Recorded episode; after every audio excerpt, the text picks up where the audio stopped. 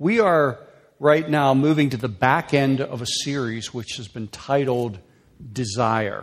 And we've been exploring just what it means to be human under God and how we are hardwired as people in the way that we are created for affections, for desires, as creatures of desire. How following Jesus involves a change of desire. How how sin is the corruption of desire, how the process of change is the reordering of, of desire. So we've been in that theme for a while.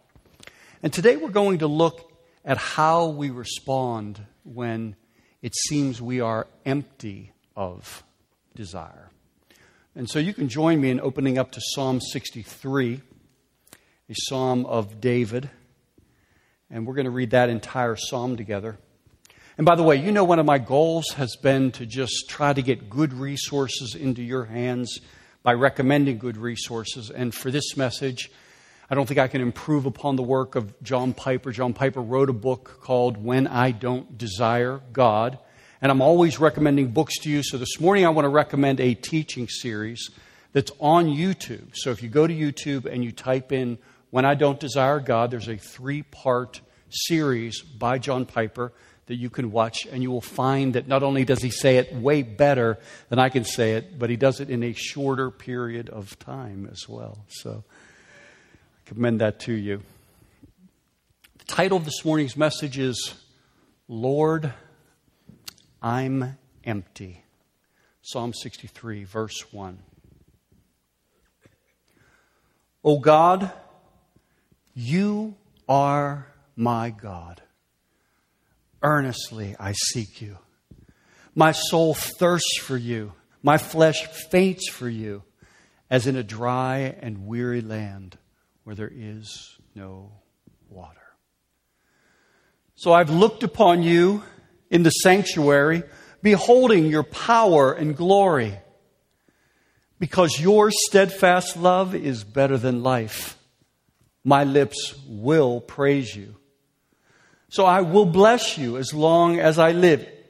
In your name, I will lift up my hands. My soul will be satisfied as with fat and rich food, and my mouth will praise you with joyful lips when I remember you upon my bed and meditate on you in the watches of the night. For you have been my help and in the shadow of your wings I will sing for joy. My soul clings to you, your right hand upholds me.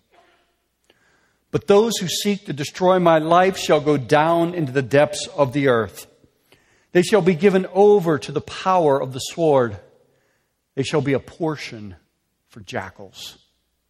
But the king shall rejoice in God. All who swear by him shall exult for the mouths of liars will be stopped. Let's pray. Lord, we come before you today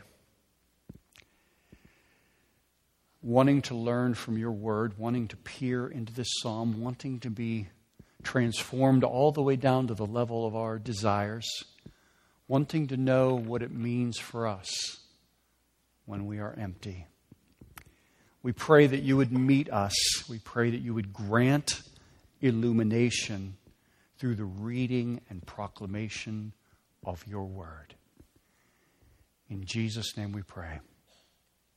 Amen.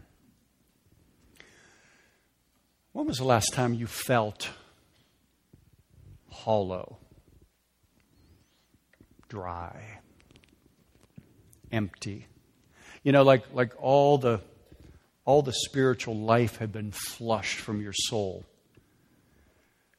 Maybe that's where you are right now. Or, maybe that's a time that you can remember, a vivid time that's stapled in your mind and has defined you in some significant way. If you can call that to mind, then you can probably identify with where David is when he writes this psalm. This is a hymn that was composed by David during a time of great duress. where his heart seemed so stunned he could barely even find a pulse. In the face of some serious treachery and under the threat of assassination, David was fleeing for his life.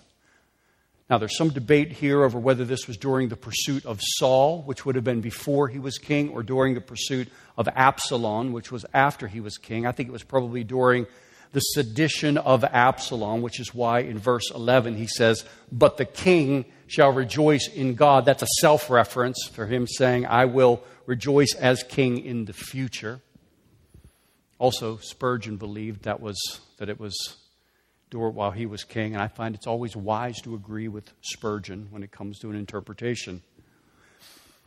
And this is necessary to resolve because it establishes certain facts about the story. For instance, fact David was driven out of his kingdom by the betrayal of his son. Fact Absalom had stolen the heart of the people through his treachery, and then he declared himself to be king. Fact the son was trying to kill the father. Fact David's heart was set adrift.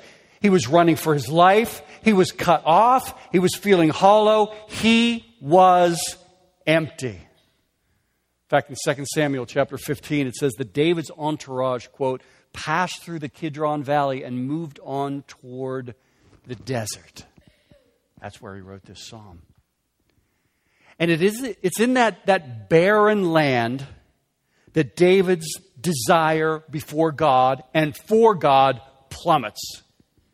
And he feels lost and weak and dry and spiritually empty as if his tank is on E. And by the way, there are a few blows that crush the soul like the betrayal of one's child.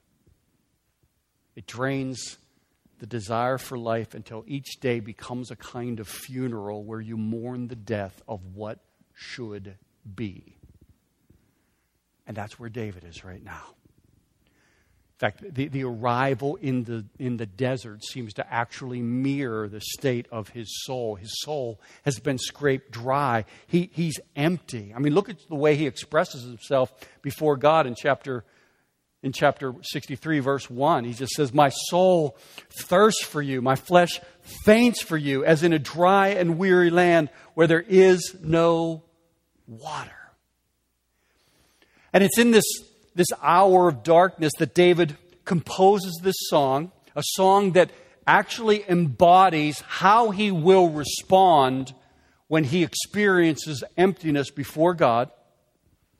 And as we study this together, we're going to discover that there is one overarching theme that seems to emerge. And I want to summarize it this way and get you thinking about it, and then I'm going to explain it. So, this is how I would summarize it. This is the overarching theme that empty is what empty does. Empty is as empty does. Now, you hear a phrase like that, and it's going to strike you in one of two ways. The first way is to just say, huh? You know, why are you up there once again babbling nonsense, Dave? I get that. I understand that. But there's a second way that you can think about that, and that's probably from a quote from Forrest Gump, where Forrest's Gump mom had said to him, for, once again, Forrest Gump, he, he felt stupid. He felt he was different. He was convinced he was stupid. And so his mother says to Forrest one day, she says, Forrest, Stupid is as stupid does. Meaning that intelligence is found in actions, not labels. That it's revealed in what we do, not in how we feel about ourselves. And so, empty is as empty does means that desire is reclaimed by action, not feelings. Desire is reclaimed by action, not feelings. It is restored by what we do, not how we feel. I'll just hold that for a second and push it off to the side. And let's look at what, what David did so that we can discover also what we should do when we find ourselves in this position of being empty. What should we do when we feel empty? Three points. Here's the first point go up. Go up. Now, once again, David is in the desert of Judah. He's being hunted by his son Absalom. He is weary and famished. He's feeling desperate. He's feeling unsatisfied, thirsty, hungry, empty. What's his first step? David bares his heart to God. He says, Oh God, you are my God. David just begins by reasserting God's role in his life. You know, sometimes you just got to go, sometimes things are so bad, sometimes you're so dry, you just got to go all the way back to the beginning. You got to go back to kindergarten, you got to go back to square one and say to yourself, okay, let me just get it straight. Let me remember where this whole thing started. Oh, yes, I remember. God, you're my God. You are my God. John Calvin says of this verse, quote, David does more than simply pray. He sets the Lord before him as God. I love that. He sets the Lord before him. The Lord's over here in his mind. He takes the Lord, sets him before him in his mind, sets him before him in his heart, sets him before him in his affections. He says, I know who owns me. I know who started this entire project years back. I know the one I follow. Empty may be my feeling towards God, but empty is not God's feeling about me. See, for the Christian, God has fixed a new reality for us because of the cross. One that exists apart from our feelings. And, oh, is this important?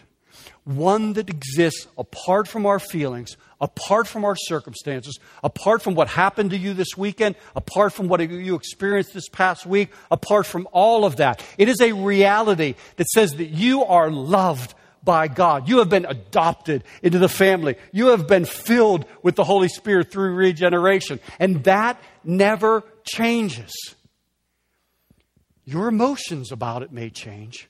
Your feelings towards God may change. You move into an unexpected trial, and that changes how we think. That changes how we view God. But the reality of how God views us never changes.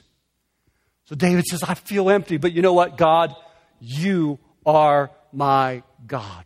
Calvin says, I set the Lord before me. So there, there's a sense where David begins by making God the answer to empty. In David's mind, I'm empty, God, you're the answer. When our desires are empty for God, we make God the answer. And that's really important. It might seem simple, but it's really important because we, we're always tempted to fix other things as the answer to empty. Remember what we've learned in this series that we are creatures of desire. We are worshipers. We tend to attach our affections to things. And nowhere is that more prominent than when we begin to get squeezed when we begin to experience problems, when the reality of God, the feelings that we can tend to have towards God and about God are no longer there. And then all of a sudden we, we find ourselves saying, Oh, I don't feel God. I'm not experiencing God. I feel empty. Oh, job, you are my God. Oh, friends, you are my God. It can even be good things. Oh, church, you are my God. See, David avoids all of that.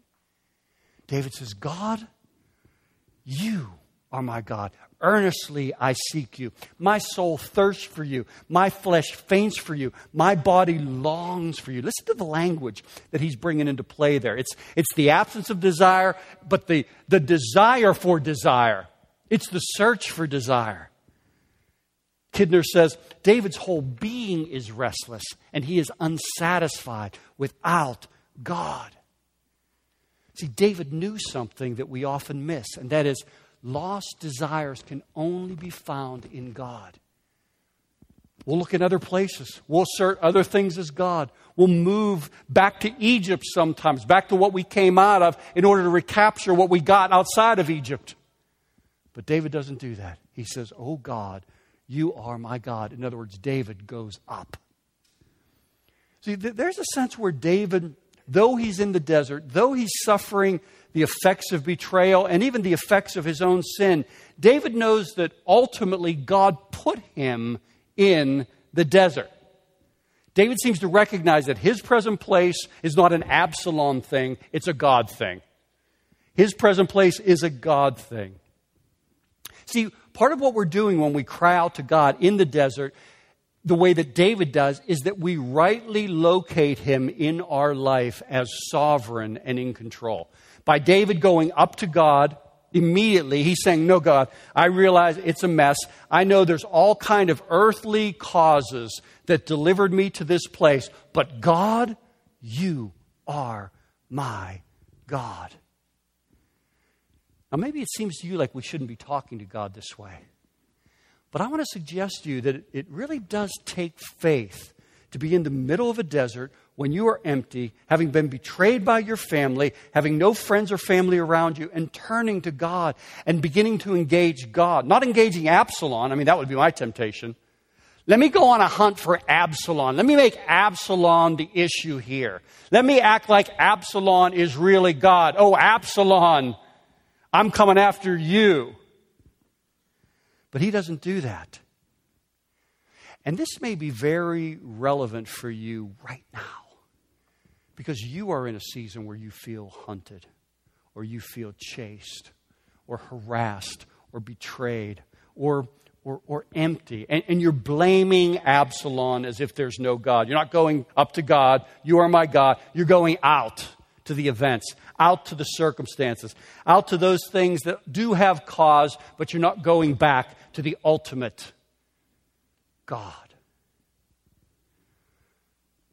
See, David seemed to resolve something, and that is that God's not acting here randomly, God's not acting here punitively that God has a plan beyond the desert for me. There, there was something that He laid a hold of where He realized that the desert wasn't the ending place. It was just something that He was moving through in this season of His life.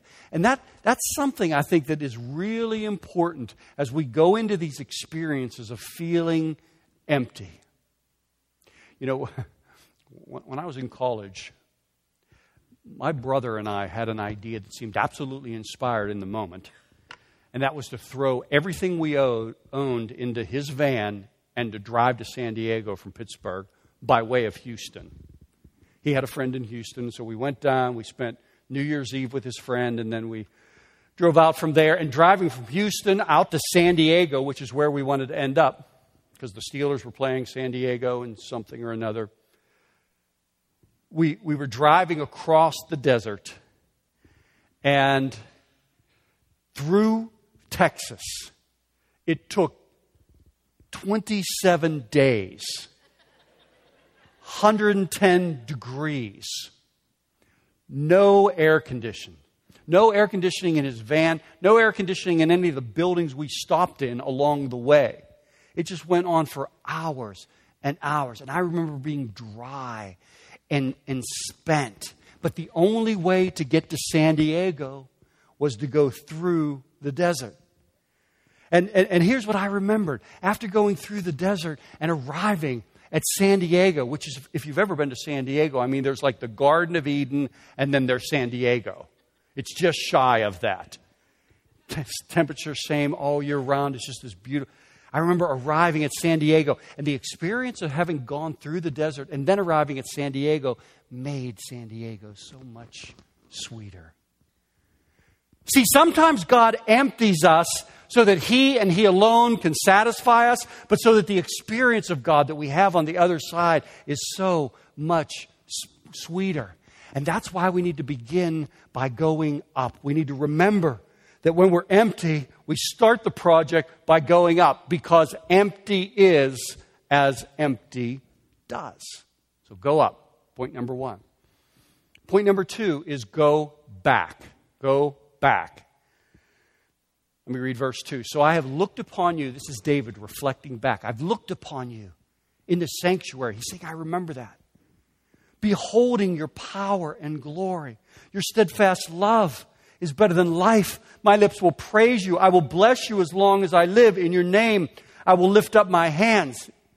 So David begins this kind of mental exercise of reflecting back, recalling these times in God when he was satisfied in God. He's, he's thinking back to being among the people of, he's thinking back to going to church. This great church he was involved in, this wonderful people that he worshiped in, with. And he, he's saying, I remember this time when my desires were filled, when I experienced the power of God and the glory of God in the sanctuary. I remember encountering the love of God. Verse 3, the love of God, which was better than life. He says in verse 6, we didn't read this, but he said in verse 6, he speaks of remembering God on his bed, meditating back on the on the faithfulness of God, the seasons of his life where God was evidently faithful to him. In verse 7, he thinks back upon times when God had been his help. Here's the point David's trying to make. There, in this season, his soul may have felt empty, but his mind was full. And his mind was being filled with memories of the times where God was rich and he was full and he was satisfied. And he's intentionally remembering those times. Now, remember the point that I'm trying to make. The overarching point of the whole message is empty is as empty does. So David here may feel empty, but, but here's the thing he decides to respond to empty the way he lived when he was satisfied. In other words, he's not going to respond to empty with emptiness. He's going back to a season when he was satisfied. He's remembering all the forms and all the things that were in his life back then, and he's importing them into this season. He says, So I will praise you. This is the things he's saying he will do. He says, I will praise you. I will lift up my hands to you. My soul will be satisfied. My lips will praise you. I will sing for joy. There's a lot of wills in there. See, going back takes him back to the things that he remembers about God, God's love for him, God's faithfulness, God's love. In verse 3, your steadfast love is better, better than life. God's faithfulness to him over the years. It's like, it's like the engines of his, the engine of his desires just won't turn over. You know, he's in one of those seasons, and you can relate to that. You're one of those seasons where it doesn't matter what you do, it doesn't matter the steps that you try to take, the engine of desire just will not catch. It will not turn over. So David takes, takes the jumper cables and he, he, he affixes them to the past and he gets a charge from the past into the present that then begins to generate and jump the heart. He takes, a, he takes the jumper cables, he puts them in the future which is what we do. We think about heaven. We think about our destiny. We think about where this whole project and where this whole program is leading. And then we hook up the jumper cables and we get the charge back into the present. That's what's, what David is doing. So he goes back to the love of God, back to the faithfulness of God, and that triggers something within him. It triggers enough incentive within him, enough motivation that he begins to move towards God he begins to declare, You are my God. I will worship you. I will lift my hands. I will praise you. I will sing with joy. Now, this is very important. I want you to listen carefully. David worships not because his emotions are full, but, but because he remembers that God is real. He worships not because he's feeling it emotionally in the moment but because he remembers certain objective realities about God that inform his reality in the present and transform his perspective on God and what he's walking through. So going back helps him go up. Applying the second point helps him to apply the first point. Almost like he's saying, I may be empty, but remembering God will fill me. I may be empty, but remembering God's faithfulness will fill me. Now, there's also another paradox that kind of, an apparent contradiction that kind of flows from this idea of going back that we've got to recognize about our desires for God. And that is that, that satisfied desires in God actually kindle new desires for God. That there's a sense where in God we are never completely, never entirely satisfied in God. Think about this for a second. That the more of God one gets, the more hungry for God one is. Where we find satisfaction in God, but we also want more of God. That in God, our desires are both relieved and stirred.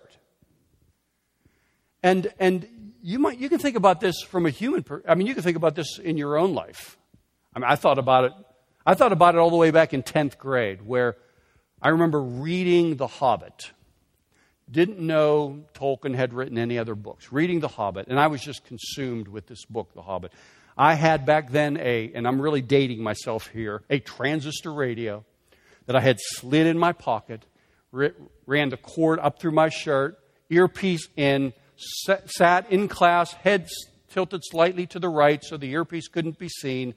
And I would just listen to what was going on in the radio and I would read Tolkien. And I remember finishing The Hobbit and I just thought, that was unbelievable. I wish there was more of that. So I read it. I was entirely satisfied, but my satisfaction only made me want more. And then I found out, ah, you mean there's three more of these things? That's unbelievable. I flunked algebra that, that year, reading Tolkien.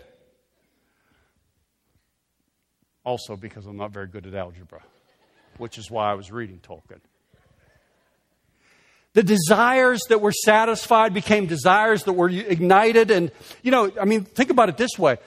In terms of where we're all going, it's not like when we get to heaven, we become God with all of our desires for God self fulfilled. No. And it's not like when we get to heaven, we know God fully as God can be known. No. Heaven is going to be an experience of having desires inflamed, desires satisfied, desires expanded, because we are serving and loving and seeing and worshiping a God who is infinite. And because He is infinite, our exploration of desires ignited and desires satisfied will be infinite as well. But it starts here, on this earth under the lordship of Jesus Christ. So, is your soul unsatisfied this morning? Empty is as empty does. Go back. So, go up, go back, and last point is go, go loud. Go loud. You know, Scripture reveals that David had many faults, but among them was not an absence of passion. And in fact, his response to being empty are not the vacant words of a burdened soul that just couldn't manufacture any good thoughts about God. But it actually, on the contrary, seems like this, this whole bodied, wholehearted response to the truth of what he remembered about God. I mean, look again at the physical responses that David had. Because of your steadfast love, verse 3, my lips will praise you. Verse 4, I will lift up my hands. Verse 5, my mouth will praise you. Verse 6, I will meditate on you in the watches of the night. Verse 7, I will sing for joy. It just goes on and on and on. See, for David, feeling empty called for, you know, I used the word earlier, paradox. This, this idea that, you know, it, it appears one way, but it's another way. It appears like a contradiction, but it's really not. After going up, after going back, David then responds, even though he doesn't necessarily feel differently, but he responds with truth based affections for God. In other words, he got loud. David got loud. His situation didn't call for loud. When you're in the desert and you're loud, that means you have a demon in you. When you're in the desert and you're loud, that means you're nuts. But David got loud in the desert. You say, well, why did he do that? Well, okay, well, I want to get you thinking about this in a different way here. Uh, Wesley once said something. He, he once said, quote, preach faith until you have it, and then preach faith because you have it. Preach faith until, and then preach faith because. There's a sense where as you preach faith, you begin to inculcate faith, you begin to embody faith, and then you have it and you preach from it. David is taking a similar approach here. He says, I will praise God until I am filled, and then I will praise God because I am filled. And I'm going to do it loudly. I'm going to do it with my whole body. I'm not just going to whisper the words. I'm going to shout. I'm going to sing. I'm going to lift my hands. I'm going to praise with my lips. I'm going to do this with my heart, soul, mind, and strength. And you know, even as we begin to float these ideas out, there are certain quarters of the evangelical world that, well, there's, a, there's an odd kind of, I don't know, it's like a, it's like a sanitizing practice in the church today that, that kind of distills Christianity down to truth without response, truth without affections. There's a kind of cerebral, you know, a scholastic, um, a, a kind of emotional cessationism where, you know, well, yeah, certainly emotions are in Scripture. Yeah, I see. We're supposed to lift our hands, we're supposed to worship, praise God, get excited. But all that ended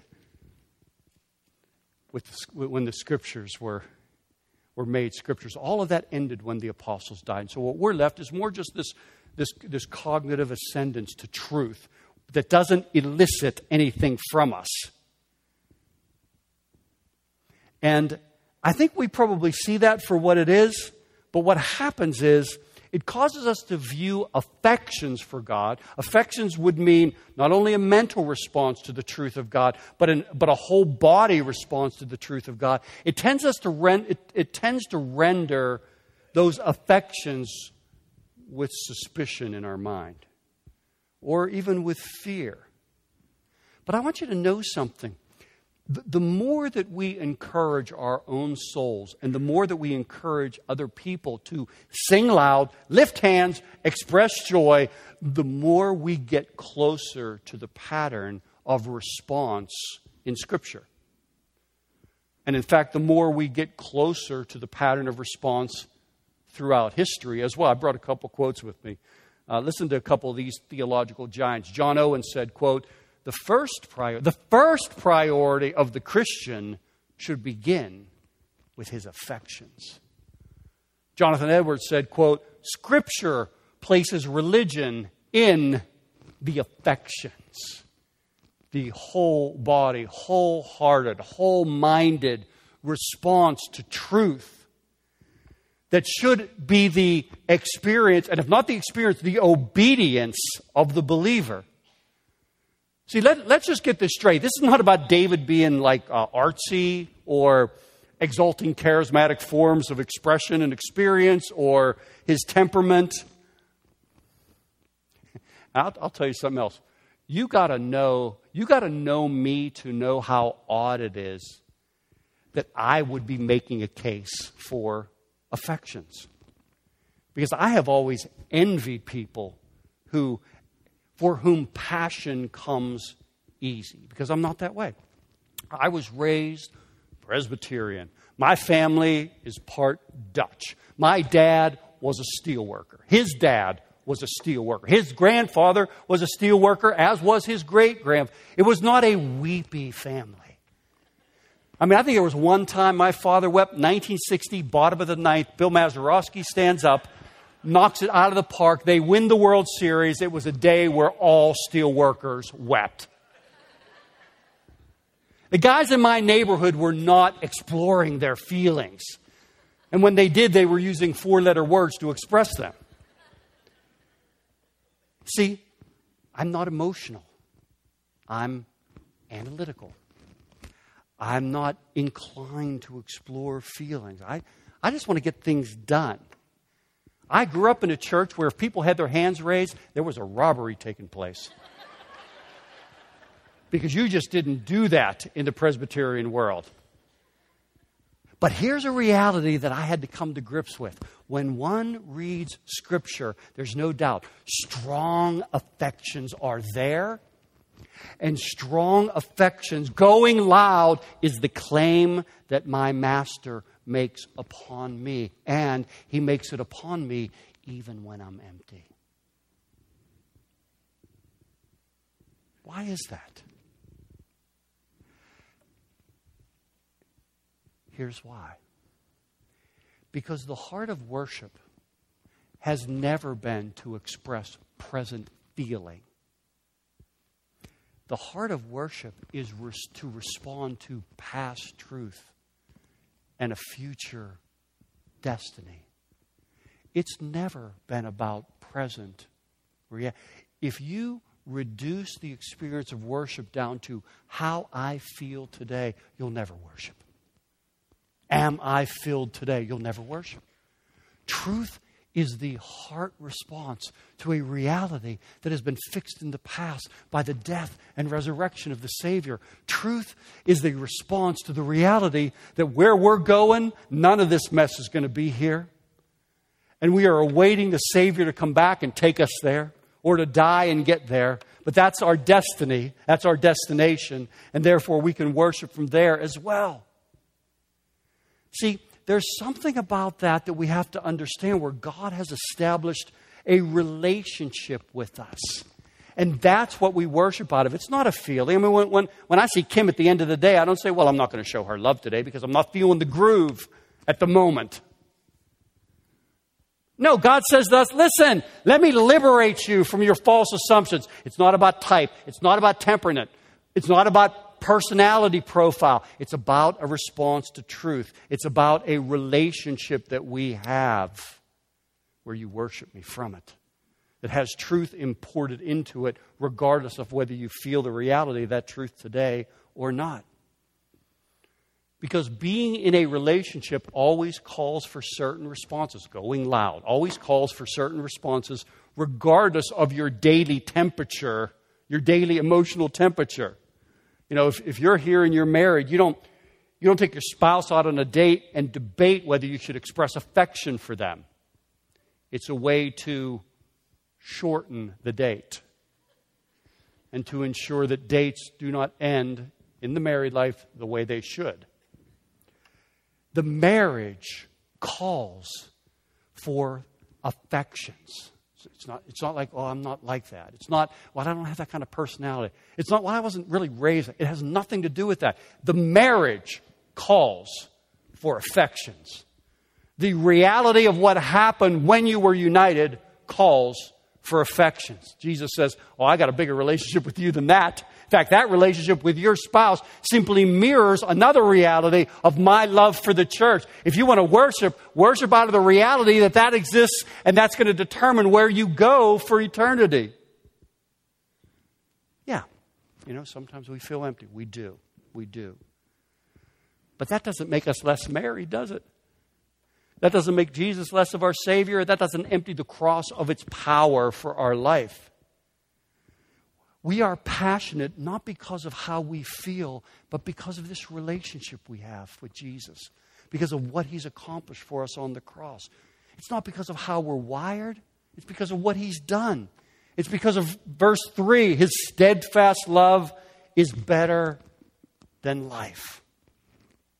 Now, I'm not in any way trying to be insensitive, like you're supposed to be Mary, even though you got the phone call from the, can- from the doctor this past week and he whispered those words cancer.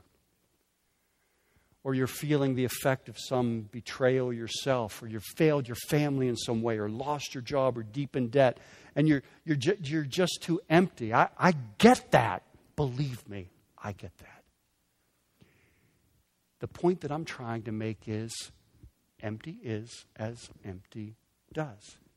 It seems like David, David's approach goes something like this I'm going to praise God until I am filled, and then I'm going to praise God because I'm filled. I'm going to praise God until I'm moved, and then I'm going to praise God because I'm moved. I'm going to praise God until I have feeling, and then I'm going to praise God because I have feeling. I'm going to praise God until I am satisfied, and then I'm going to praise God because I am satisfied. So listen, if you're not satisfied this morning, or you're not passionate about being satisfied this morning, you're in the right place.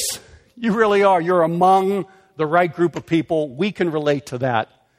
But, but let us together draw near to God and ask Him together to stir our affections and to satisfy our quest for satisfaction in Him and Him alone. And then help us to lift our voices with a new awareness that though we feel empty, the gospel is not empty. Though we feel an absence of the love of God, God loves us. And though we may feel like we love Him, the reality is He loved us first. And that's worthy of a whole body, truth based, affection filled response to the Savior. Let's pray.